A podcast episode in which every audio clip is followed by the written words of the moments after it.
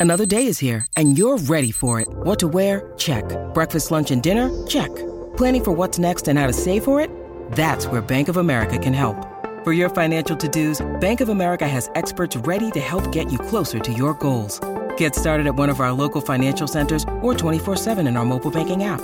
Find a location near you at bankofamerica.com slash talk to us. What would you like the power to do?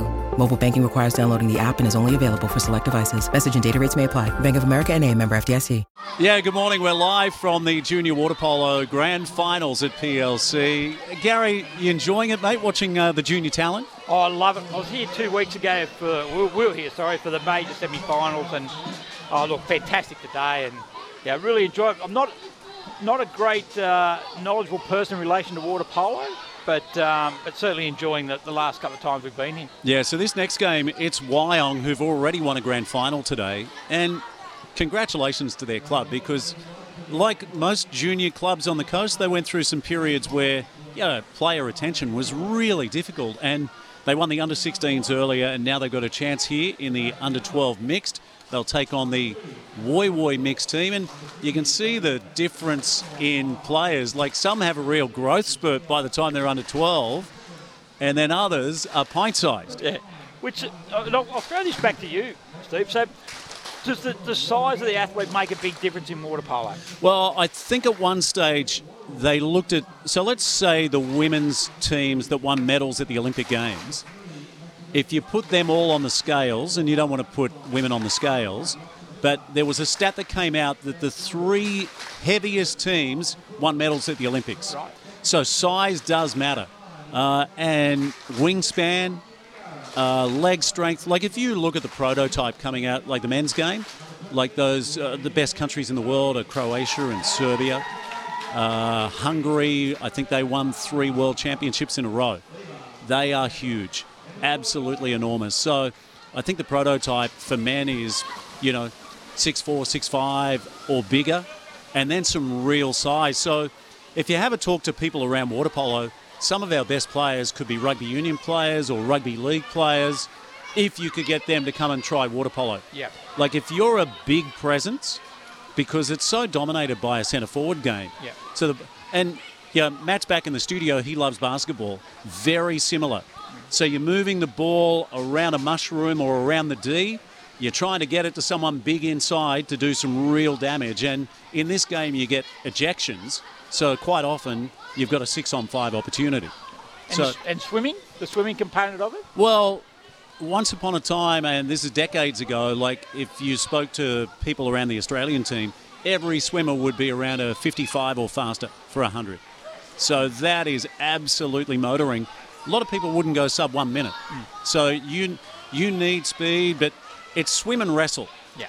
and it's serious wrestling because yeah, you might be wrestling with someone who's over 100 kilos.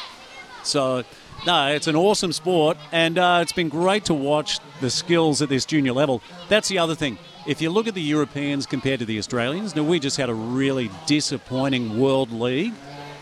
Their skill level, their skill level is just so far superior. Yeah. Yeah, in the Mediterranean, they've got water polo goals like we've got footy fields. Yes.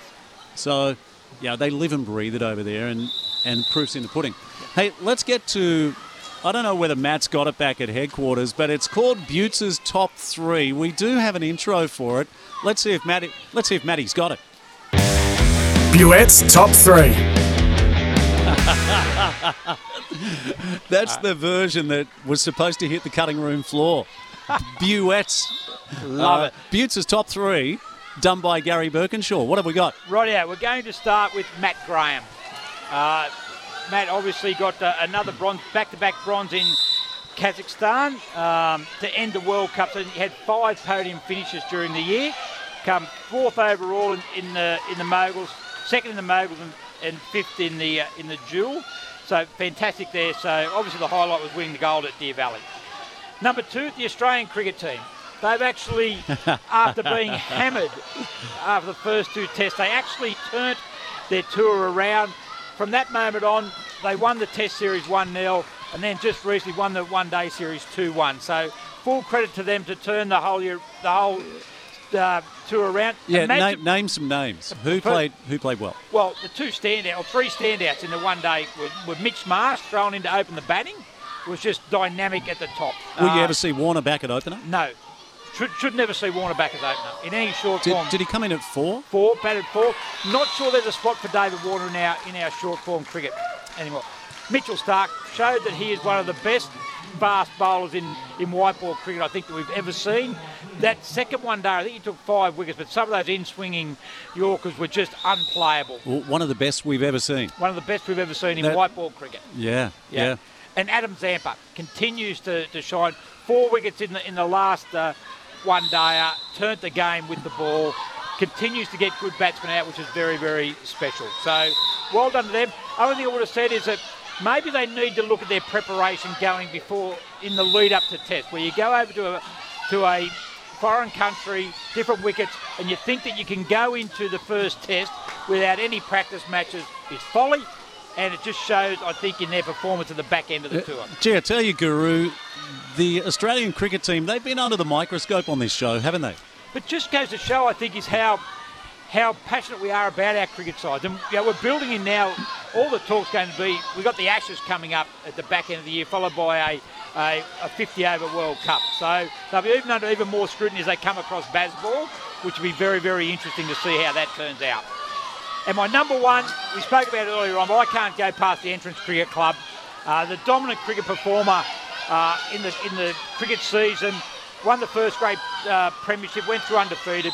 The T20 made the final of the one day, won the club championship, had the most dominant player in the competition in Brock Hardy. So I certainly can't go past them as my number one uh, of the top three this week. Yeah, love it. Hey, uh, we were talking about water polo just a few moments ago. The one thing I didn't say with the Europeans compared to the Australians is they're professional leagues.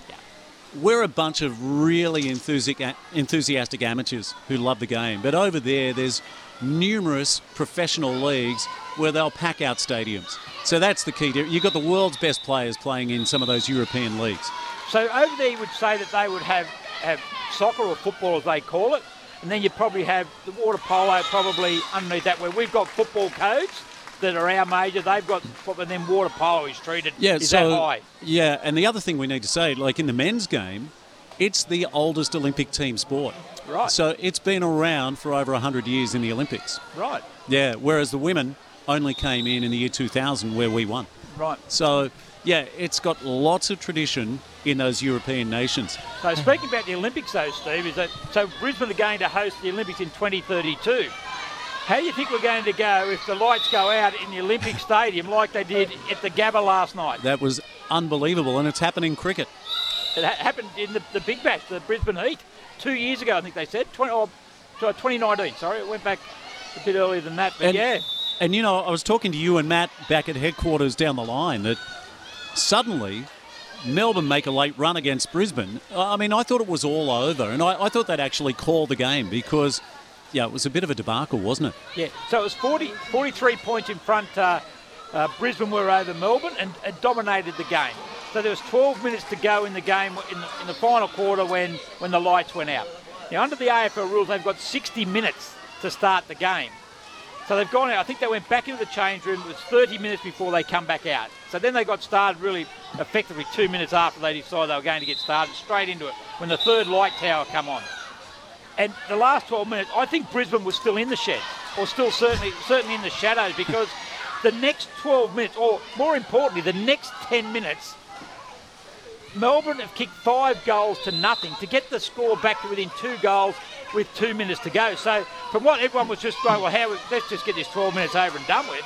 The last two minutes was, from a Brisbane Lions perspective, we've got to get we've got to get going. We could lose this game that we should we, should, we were winning quite comfortably. So Yeah.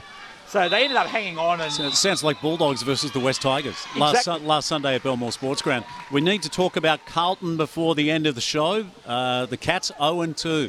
Unbelievable. Hey, by the way, the Catch Up podcast comes out later on today, and you can also listen to SEN, your home of sport, via the Apple CarPlay. Simply download the app. I mean, I'm sure that's how you do it. I do as well. So if you've got Apple CarPlay, make sure you listen to the show. Take it with you on the road. Back in a few moments. Steve O's Sports Person of the Week is coming up next on Saturdays on the Coast.